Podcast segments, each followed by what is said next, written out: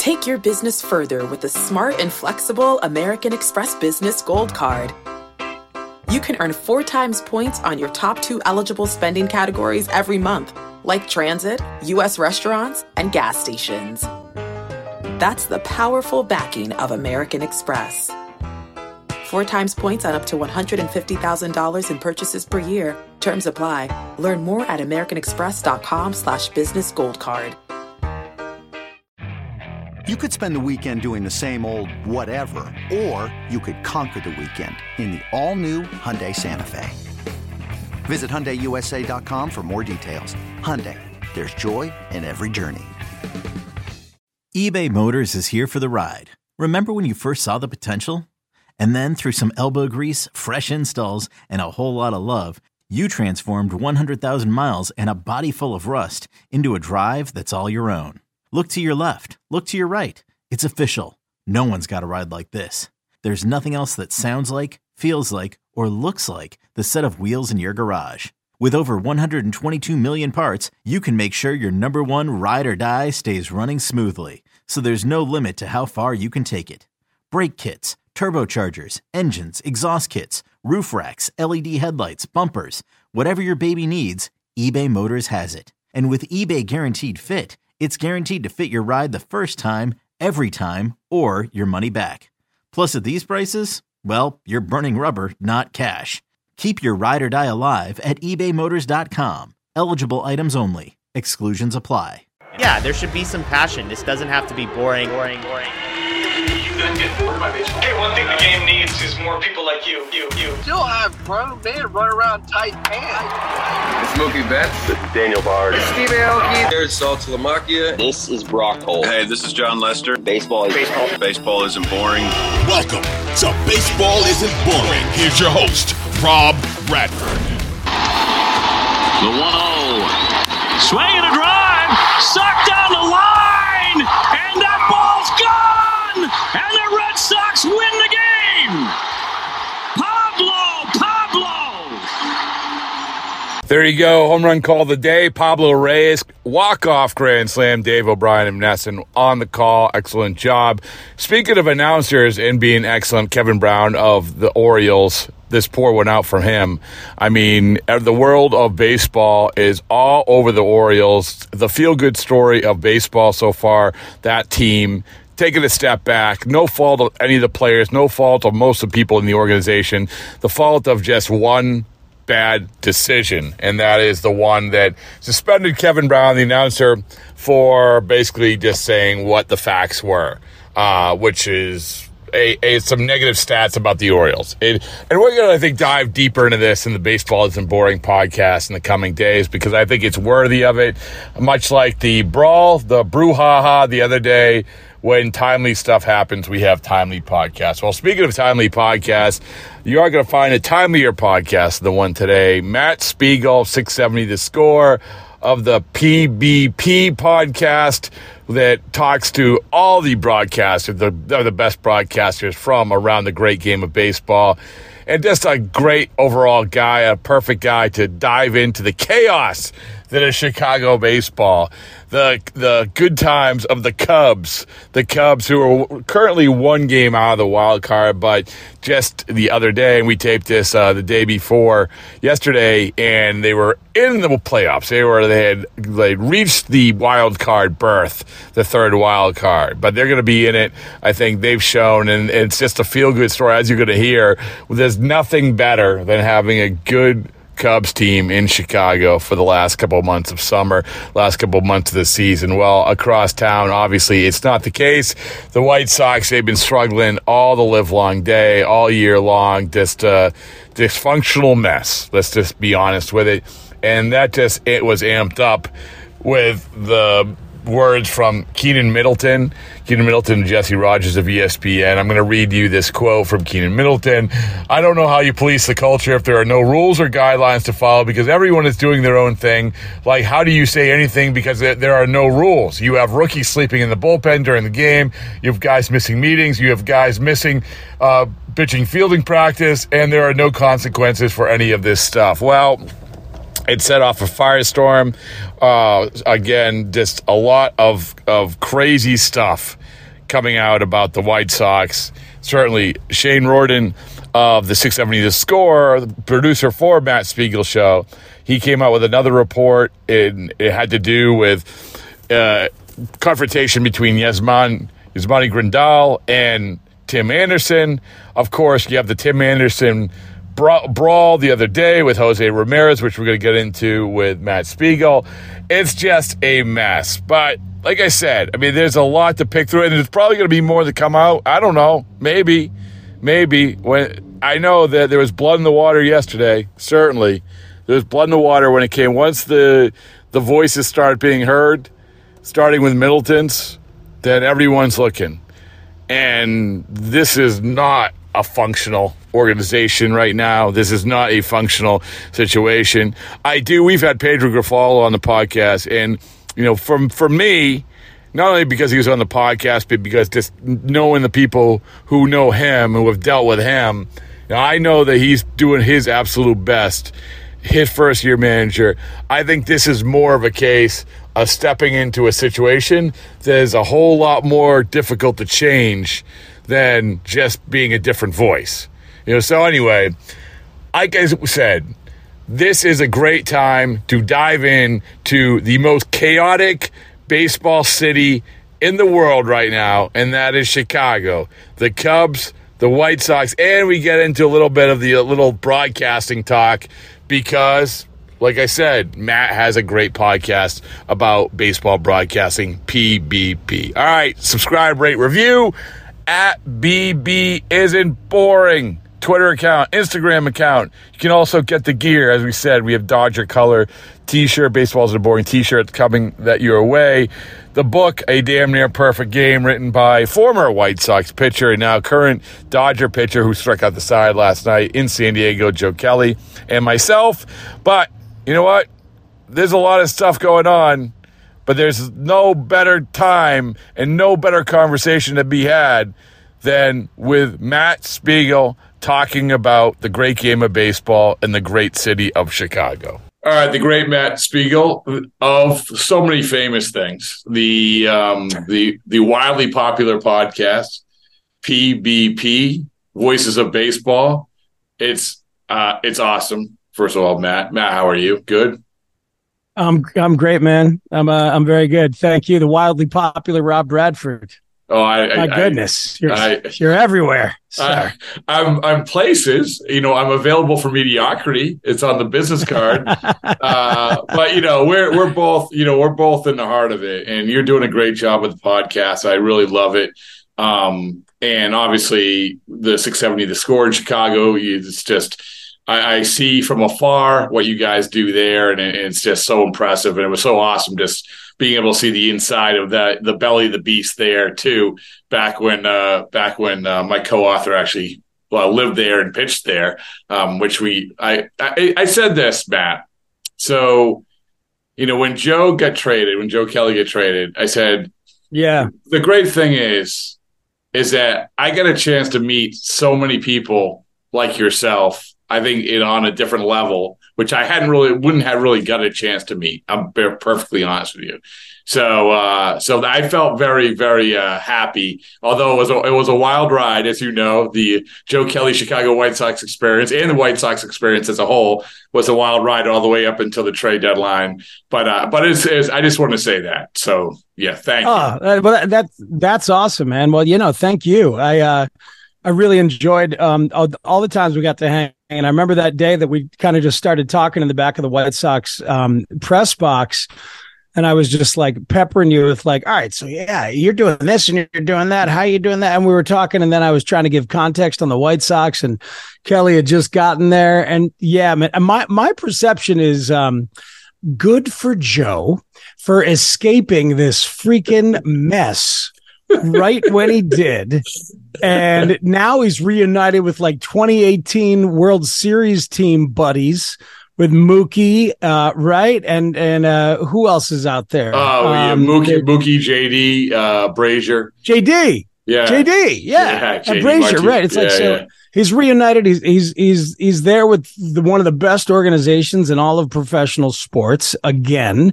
And he doesn't have to be part of a really dysfunctional, embarrassing White Sox mess that, you know, it's crazy, man. Like they found August relevance after the deadline. They found it. I was going to say, you know, Joe is absolutely, he couldn't have found a better landing spot, which was, by the way, it was a great podcast we did. I'm doing a podcast with Ryan Brazier, and the tray goes down in the middle of it. And so I text Joe and I said, "Hey, Dodgers," and he immediately called. So now I'm in the middle of this podcast. I'm trying to very, very poorly patch them together, but yes, you know, he didn't know about it.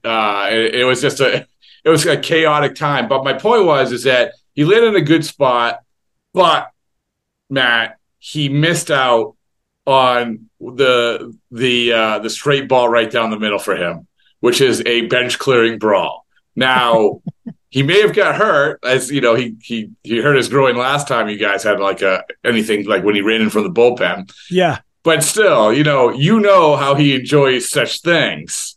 And this is what I'm going to jump to, and we'll talk a lot about the Cubs but I do want to talk about this fight.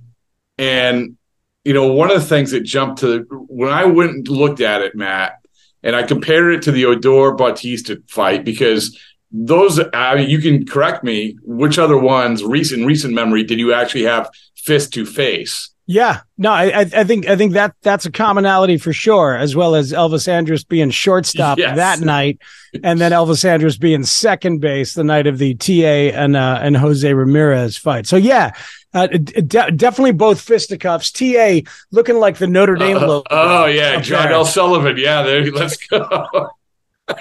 Right, bare knuckle brawling.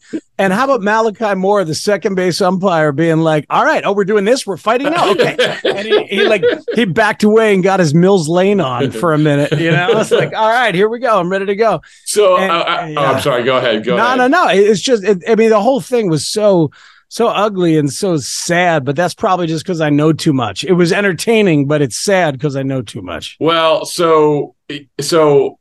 Breaking it down, so I went back to the Odor Bautista fight, and you go back at that fight. So Odor punches Bautista, and then the entire Blue Jays team chases Odor, right? And Beltre pulls up around Bautista.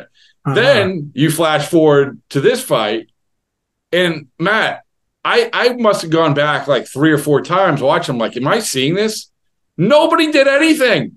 No, Matt, Kopech grabbed Ramirez and pulled him away. And as he was going down, Ramirez got the punch off and decked Anderson.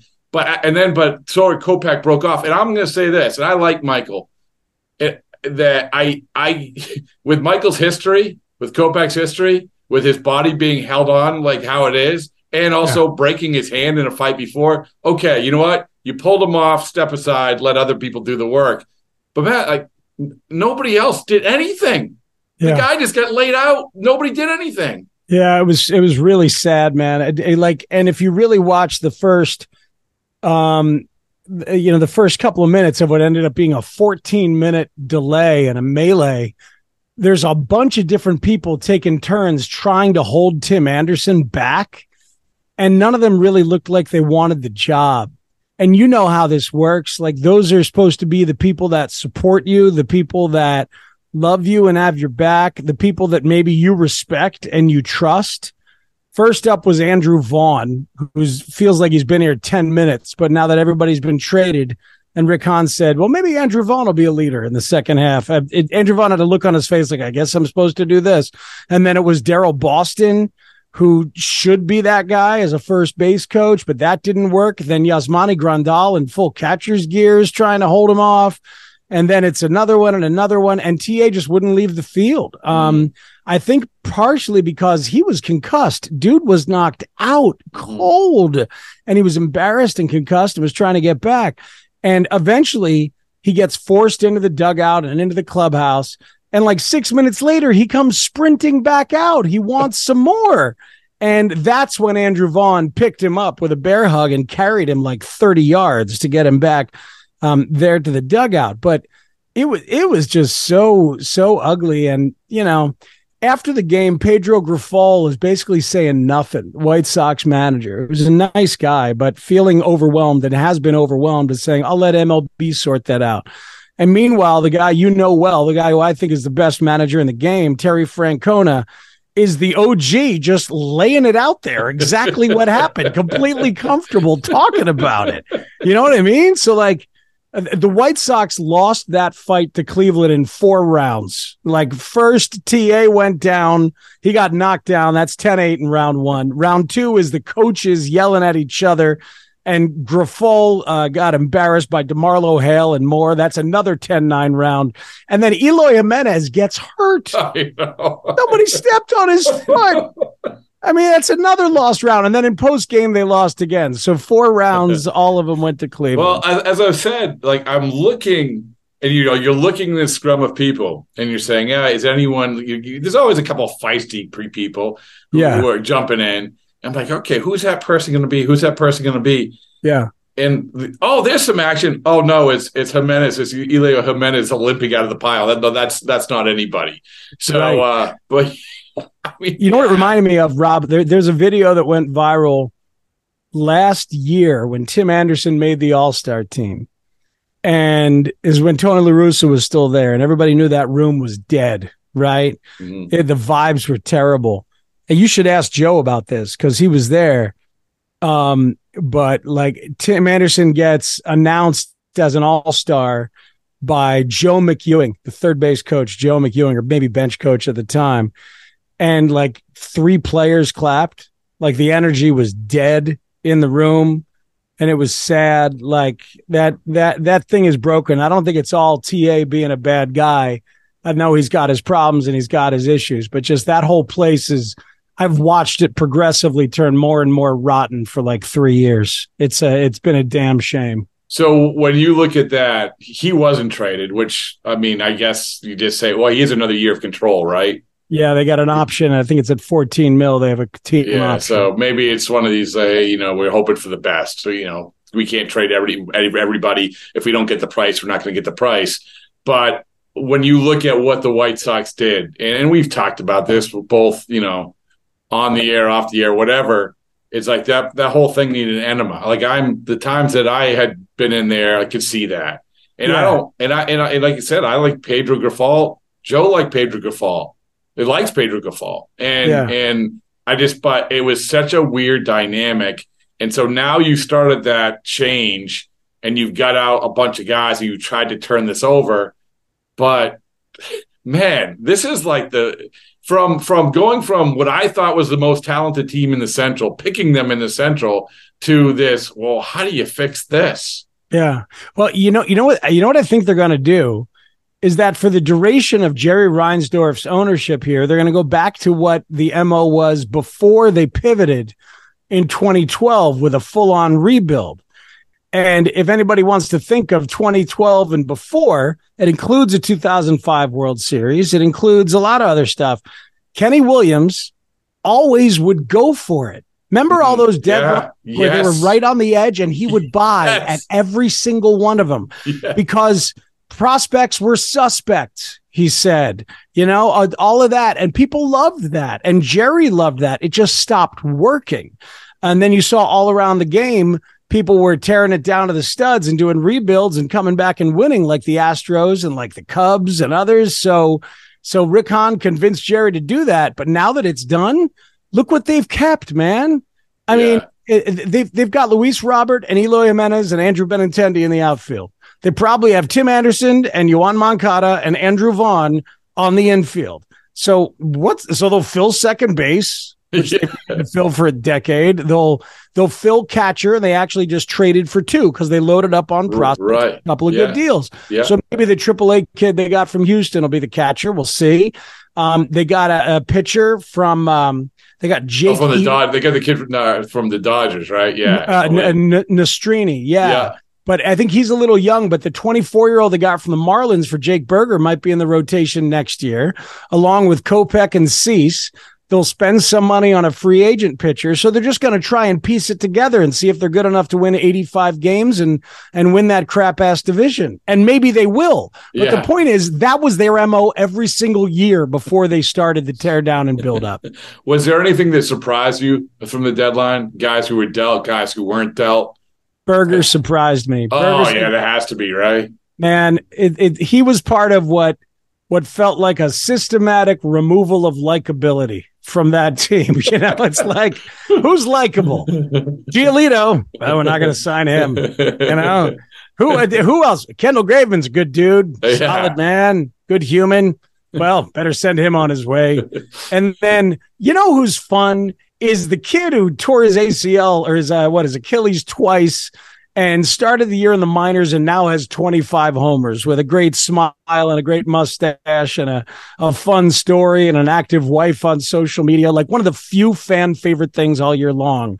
And there goes Jake Berger. It's like, oh my God. But I get it. They got a good young pitcher. We'll see. People think it's a steal. Yeah, I was shocked. I was absolutely shocked. And my interactions with him, it's a great guy, but you know, listen, I mean, you got to turn everything over. It was funny, you know, I was talking, this comes back to Joe again, but, you know, I was talking about the, bleeding. First of all, he didn't know he couldn't be traded on the IL, so he's on the IL, right? So we're texting him. I'm like, yeah, you coming off the – he's like, I better. I'm like, well, you know you can get traded off the IL. You can? And so he comes back, strikes out the side, and then he has that outing against the Cubs, where I think that you had a great tweet. Well, I said that he is like dependable chaos. Dependable chaos. Yes. Yeah. So he's just it. Dude. I know it's your guy. There's always three balks a year. You know, dude gets pitch clock violations before innings begin. Well, how about the games against Red Sox where he sprinted off the mound with no rhyme or reason? But I said, oh yeah, you know, I got a text from executive. He's like, oh yeah, he didn't have a very good showcase against the Cubs. He's like, no, the first one was a Joe case. That was a showcase. So there you go. Yeah, so, no, I gotta mine you for secrets sometime. I'm sure that Joe told you some stuff that you haven't told me that would be useful in my Chicago news breaking endeavors. But I'll ply you with a beverage sometime. That's all good. It's all good. Like I said, I might honestly being around following the White Sox. I obviously have to cover the Red Sox, but I follow the White Sox, you know, every single day. I bet. You know, you look at the Amazon rankings about whether or not Joe's doing well or what's going on with Joe, what's going on with the White Sox. And then being around the White Sox and meeting some of those guys and meeting you guys, it was just cool. It was just cool. But it also was eye-opening to, holy crap, this is an absolute mess. But, you know, the team that isn't the mess – you're very fortunate. I am. I mean, the Cubs are one of the best stories. So when I was in Chicago, the Red Sox were in there. It was right after the All-Star break. And if you told me that we'd be sitting right here where the Cubs are back then, I'm like, you're nuts. I remember Jed Hoyer did the press conference, the out of the All-Star break press conference in the dugout. And the thing he kept leaning on was run differential. It's like, yeah, you know, we're X games back, but the run differential. And he said, we're not putting up a banner for run differential, which is good. But you could tell there was still hope even after those games. Yeah, you know, because the run differential is the public indicator that they use, but they've got 4 or 5 private indicators statistically, things that they've built, algorithms where like they strip away as much of what they think is luck as possible and say, are we hitting it hard? Or are our pitchers letting them hit it hard? Defensively, are we turning ground balls into outs? You know, are other teams doing that against us? All that kind of stuff. They thought they were better than their record all year long. That was a consistent message that came out of them. And that's why he leaned on run differential, because that one's public and you can see they thought they were better than their win-loss record. And finally, at like the very last time that they could prove it with wins and losses and change their minds, change the bosses' minds, they did. They rattled off that 8 games in a row, that 8 wins in a row.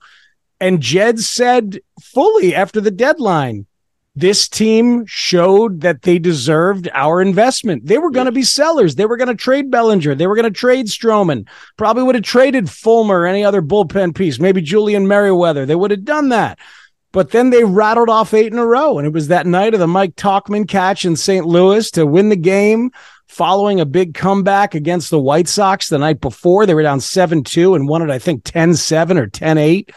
And Jed literally said, yeah, those 2 games. So you know what that means? Put it in your back pocket, people.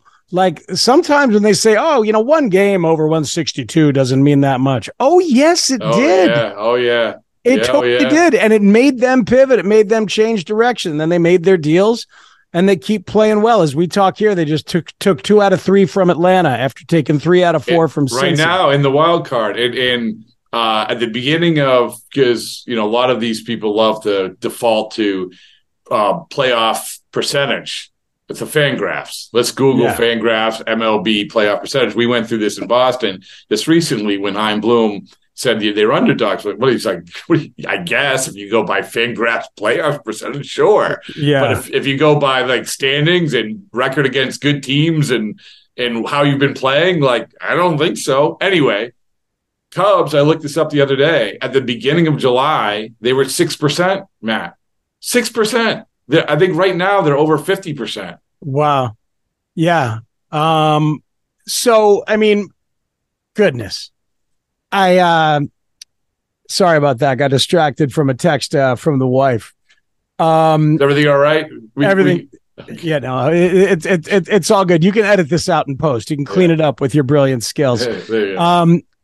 Yeah, no, things have come together.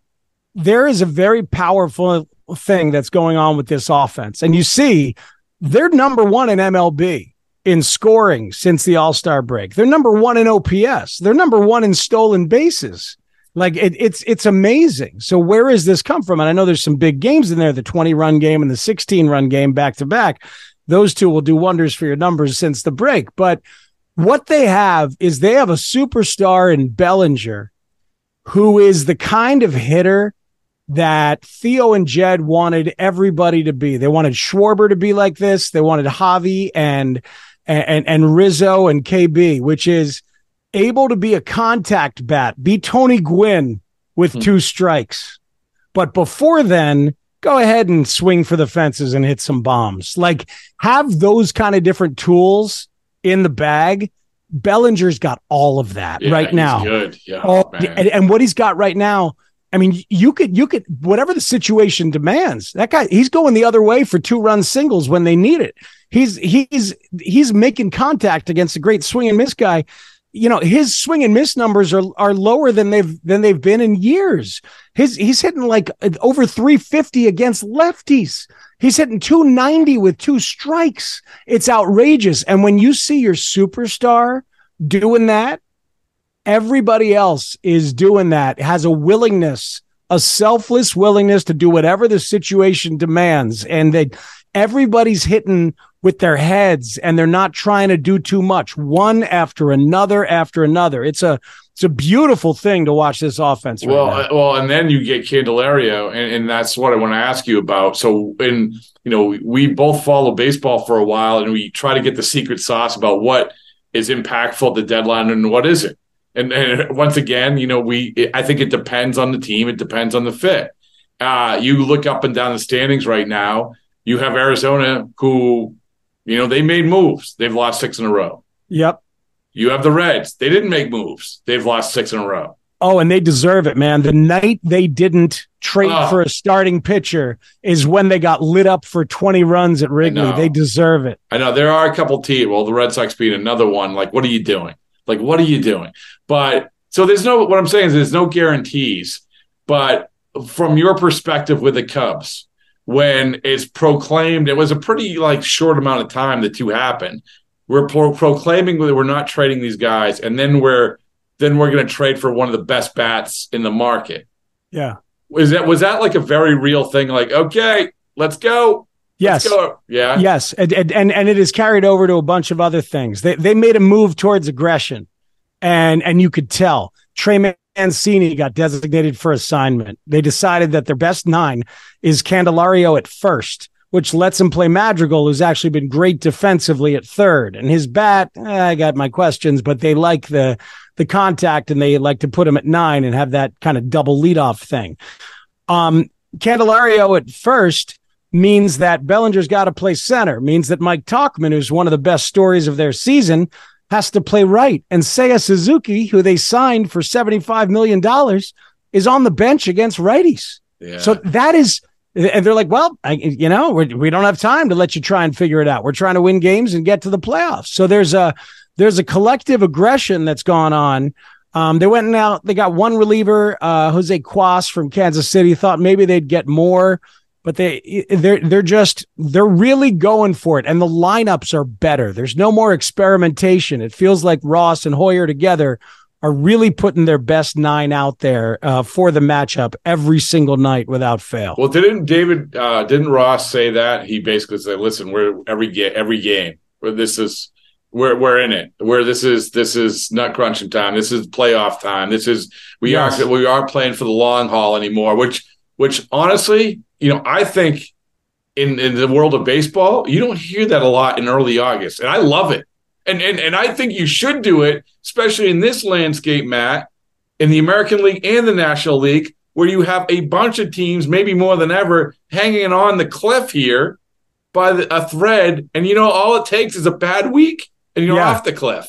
Yeah, I saw this stat just after the deadline that 19 out of 30 teams had a 26% chance of making the playoffs or more. 19 teams. That's this new playoff format, right? Yeah. And most of them went for it. Seattle didn't, right? Traded Paul Sewald, but Jerry DiPoto's weird, right? Like sometimes he goes two directions at once. Yeah, but you know what? I give him credit because he sold knowing that I assume he knew or had an inkling that he might have enough. In other words, to replace the closer. Yeah, no, you're right. They have other good arms. They have other good arms there. It was the rumor of Teoscar Hernandez and it was at JP or Ty France. Yeah, Ty France. Like that would have been a lot. There's my son in the back of the frame. All right, getting the water. Ruben, that's Rob. Say hey. Yeah, all right, go Cubs. Is he a Cubs fan?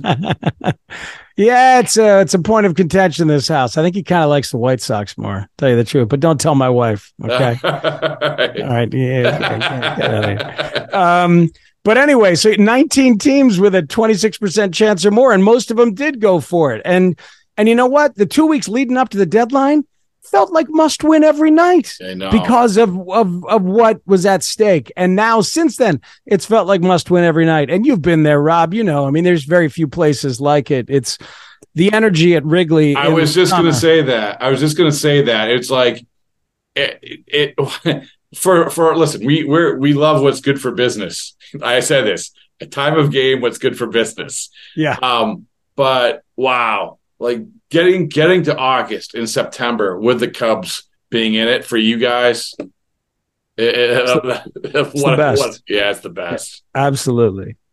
What is it like, you know, when it was the last time that it felt like this? I mean, I'm losing track, but when's the last time it felt like this? For, 2020, they were good and they won the division with Ross, but it was the pandemic year and you had no crowds. So you got no vibe, you know, 2019, the bloom was already kind of starting to come off the rose and towards the end of 2019 after they won it in 2016. And then in 2017, they go back to the NLCS, but get drummed by the Dodgers. In 2018, they collapsed in September. And kind of Milwaukee caught them at the end of the year, and they had a one-game playoff loss to the Brewers to lose the division, then lost a one-gamer to Colorado, and that was that. And that left a bad taste. That's 2018, and then 2019. So it didn't feel like that. 2020 didn't feel like that. And 21 is when they traded everybody away at the deadline. When they went backwards and they didn't have that much worse a record than the Atlanta Braves did. And the Atlanta Braves went for it and turned all those guys. What, Deval and Rosario? Soler. They turned all that into a World Series. The Cubs were a very similar record and chose to go backwards. And people were like, Doug, the ownership sucks. They're just printing money. Now they got their one. They're done. And it's been kind of an ugly fan relationship for a lot of the last couple of years. Like, is it a rebuild? Is it not a rebuild? Why aren't they spending enough?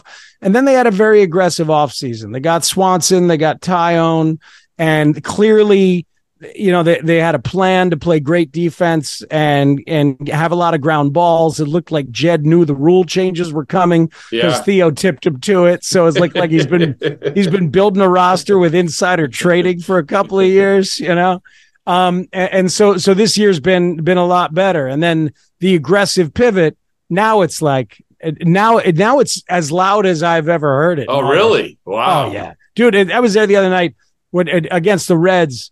Just in the stands, having a pop or two. And when Morrell had homered in the third, he's up again in the fifth with the tying runs on base. And the place is going nuts for his entire at-bat. Standing with one strike. Standing with two strikes in the fifth inning on August 2nd. But you know what? You know what it is? It's better when it's unexpected. It's better, right? Yes. It's like, we got the Bears. Wait a minute. What? Here we go. Absolutely. So it feels like a bonus year, you know? Yeah, that's awesome. Speaking of Theo, by the way, I saw him. I was at the All-Star game walking through the concourse, and here comes Theo walking the other way. And I hadn't seen Theo in a while. I said, hey, Theo. Hey, hey, what's going on? Yeah, this is Eddie. Oh, okay, now, now I know why you're here. It's like I was telling Jed Hoyer that. It's like, I'm like, Eddie Vedder's there. It's like, well, Seattle. And Jed was giving Theo crap. It's like, you used to hate the All-Star game. What are you talking? Oh, I get it. It's in Seattle. Okay. Like, he looked so happy. It was like, I mean, can you ever imagine the stress of, like, the GM, whatever, president of baseball operation of the All-Star game, like, just wanting to get away, not be anywhere. And here he is, like, walking through the concourse of the All-Star game. What a life. That's awesome. You think he's ever going to run a team again? David Stearns just got that Mets job. Like, there were rumors that Steve Cohen was going to talk to Theo or David Stearns, and he goes Stearns. You know, I think he wants to own. What do you think? Yeah, I think he may be like a little of both. Maybe, I don't know. I mean, listen. He can do whatever he wants, man. Like, he can demand the price tag, and I know that there's already been some teams like trying to flush him out, I think that he's ultimately gonna, because I think that he did a good job with this, man. There's no way around it. He did a good job with whatever they did with whatever his role was and this rule stuff. Yeah, it worked. Like, absolutely. I told him I'm calling it the New Deal because all the rules work together. Like FDR's New Deal worked together coming out of the Depression. I told him it's just as important to me. It is. I mean, I must have made him feel good, number one. So it's and you know, there's even been like murmurs about Boston. That's not gonna happen. Anyway, I appreciate your time. So before you go, I do want to ask a quick question about the podcast because I love it. I love the idea of it, and I love talking to broadcasters. And we actually had on a broadcaster, John Sadak of the Reds. Oh yeah, and just because we do the home run call of the day to lead in every podcast every day, and he kept coming back. Dave Sims, John Sadak. Dave Sims, John Sadak. But what about Tom Hamilton? Not Tom Hamilton. Well, Tom Hamilton is getting a double. He's getting plenty of love from us, believe me. So good. Yeah, and but so. And you've done some. You've been in the booth as well, and I think you had Jason Benetti break your appearance down, right? Yeah, man. Yeah. That was it, it's so. What happened? Like 2 weeks ago, I got a chance to do three games. I did Cubs Cardinals, the first three wins of their 8-win run that the Cubs went on. I got to do color, so I did all three games with Elise Menaker doing. I had to do play by play with Elise Menaker doing color. And it was amazing. Like I felt like I'd been preparing my whole life for it, you know, and I've certainly been preparing for months for it. And that week I did 9 innings at the kitchen table twice while watching the game. Absolutely. So when I got there and I did it, just an incredible experience because I've been doing this podcast and like really examining it.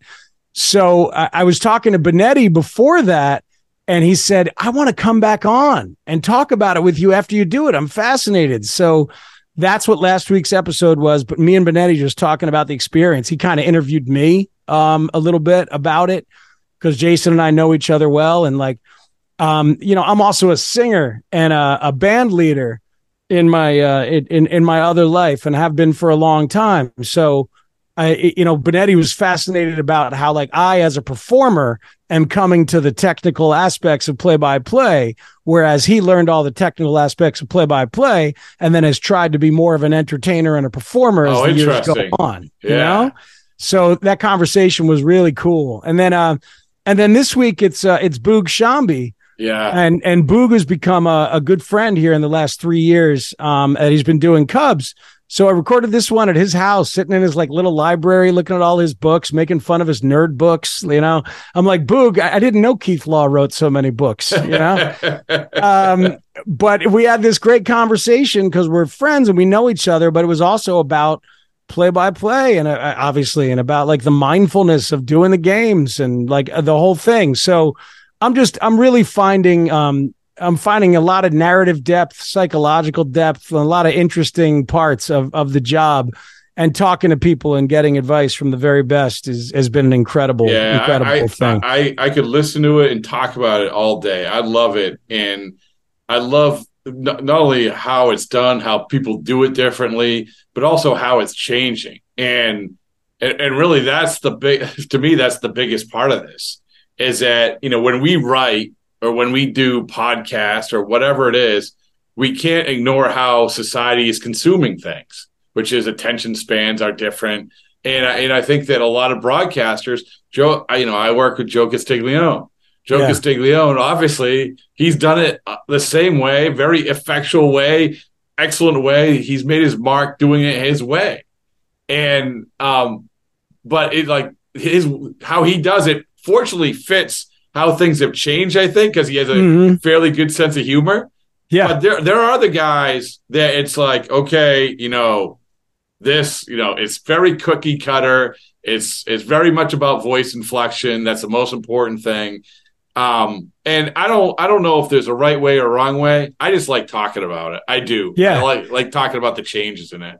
Yeah. I think, you know, we end up really liking the voices who are themselves, whatever makes them themselves. Great. That's a great way to put it. Yeah. You know, and so like, if you're a cookie cutter, if you're like coming out of Syracuse and you sound like 30 other broadcasters that we've all heard, and you don't show me who you are, you're not going to last. I'm not going to be interested. I want the sense of humor. I want the oddness. I want the curiosity, whatever you're into. And along the way, I've been very pleased to find out that some of these people who you think might be, oh, well, this is just the way you do it, are actually really interesting people. Like my Joe Davis episode. Oh, yeah. That guy blew me away. Like he decided he wanted to pay homage to Vin Scully, having replaced Vin Scully, by learning to tell stories as well as he could, because nobody ever told a story better than Scully. So Joe Davis is out there reading storytelling books, like narrative books on the history of literature and stuff like that, like trying to figure out how to get good at stuff he's not good at. Like I love that, you know, it's so good. Yeah, it's like people when they give a crap and when they're being themselves, I agree. I could talk about it for hours. How did you feel coming away from those three games? How do you feel like you did? to be honest, I had a tremendous sense of pride, which is still there. I do not feel, can I curse on this podcast? Yes. No? Yeah. Yes. I do not feel as though I shit the bed. You know what I mean? Like, I was afraid there was going to be some disaster. There was no disaster. I could have done several things better. I could have brought a little more energy at times, but I had great ball games, and I went 3-0, and I felt comfortable and had a blast. And here's the thing: while I, of course, dream of doing it again someday and eventually for the rest of my life, because who wouldn't want to do that? Is that your dream? Is that your dream job? Yeah, but it may never happen. I'm in my 50s, man. You know, like, who knows? And the truth is, what if this is as good as it gets for Nicholson, right? If it's as good as it gets, is that I did a weekend, Cubs Cardinals at Wrigley, and I lived it and I did it. Yeah, that's pretty good. I'll take it. I'll take it. Listen, you're good at everything that I've heard you do, and I'm not just saying that. So, I hope you get a chance to do it again, because I think that it's really would be, I think it would be awesome to integrate you. And, like, you know, I just like to hear different voices. I like to hear different approaches. I like to hear, and I hear you. So I've been thinking about that. My existence is a weird one where, you know, I'm a writer who, you know, basically started, who worked for the radio station, and then Dave O'Brien, who used to do the Red Sox games, now he does TV. Yeah. He had to go to ESPN on Mondays. So when there were road games, I would do those games. And then the path of least resistance, spring training games. And then, you know, it's like, oh, well, by the end of it, I'm doing whatever. But I feel the same way. And you have to remind yourself. I try to remind myself, I'm like, this might be it. This might be the last one. And I'm doing these games coming up against the Nationals, and I'll think the same thing. This could be the last one, and if it is, that's cool. That's great, because I'm just a guy who filled my head with information and blurts it out. And I know, Matt, that some broadcasters like, what the fuck? Like, what is he doing in there? Like, oh, of course, yeah. Like, I know it too. I know people are saying that, but you know what? That's all right. You know what my wife gives me? She gave me this. Be so good they can't ignore you. Yeah. I love that. Just be so good that they can't ignore you. Yeah. Like, when you go and you do those games, I'm sure you kill it, man. Your context, the knowledge that you have. It's just like, I just like to have fun. And fortunately, I'm with people who also like to have fun. So that's all what it's all about. Like I said, filling my head for the information and just farting it out. Well, so you know what it also is, though, and I'm sure you feel this, like we're satellites of this game and this sport, right? You were a writer, a radio guy, a reporter, a podcaster, all of it. And I was a lot of that, plus a talk show host and whatever, and a writer, like, and you orbit this game in all these different ways. If you actually get lucky enough to be in the booth like you have been, or to be in the booth like I have been, there's nothing closer. That's as close as you get. Right. You are part of the game for those 3 hours. You're not building content for after or before. You are part of the game in a different way, man. And you also stay in a level of hotel which you never dreamed of when you are a writer. I don't know anything about that. I don't know. Let me just tell you, the Peninsula in Chicago. Oh, it's a beautiful place. When you put the slippers next to the bed when they clean the room, they aren't doing that for sports writers. I can tell you that. All right, Matt. Hey, thanks so much, man. It's great catching up with you. Yeah, you too, Rob. Thanks. Hey, Rob Bradford here. You guys know I'm always up for a good MVP story, and one of the best stories is Wasabi Technology. Wasabi is the world's hottest cloud storage company, and it's become the go-to provider for professional and collegiate sports teams, including 20 Major League Baseball teams like the Red Sox and NHL teams like the Bruins and Vancouver Canucks. Even the Liverpool Football Club is getting in on the Wasabi action. So, why is Wasabi the MVP? Well, Wasabi was purpose-built to free businesses from skyrocketing storage costs and unpredictable transaction fees that the Amazons of the world are charging. In fact, Wasabi is up to 80% less than those hyperscalers and doesn't charge a cent for businesses to access their data. From Wasabi's AI-enabled intelligent media storage, Wasabi Air, to the industry's only cloud storage service with triple protection against cyber criminals, data deletion, and ransomware, Wasabi's taking the lead in driving innovation in data storage and helping sports teams to unleash the power of their data. Wasabi, another Boston-based championship team.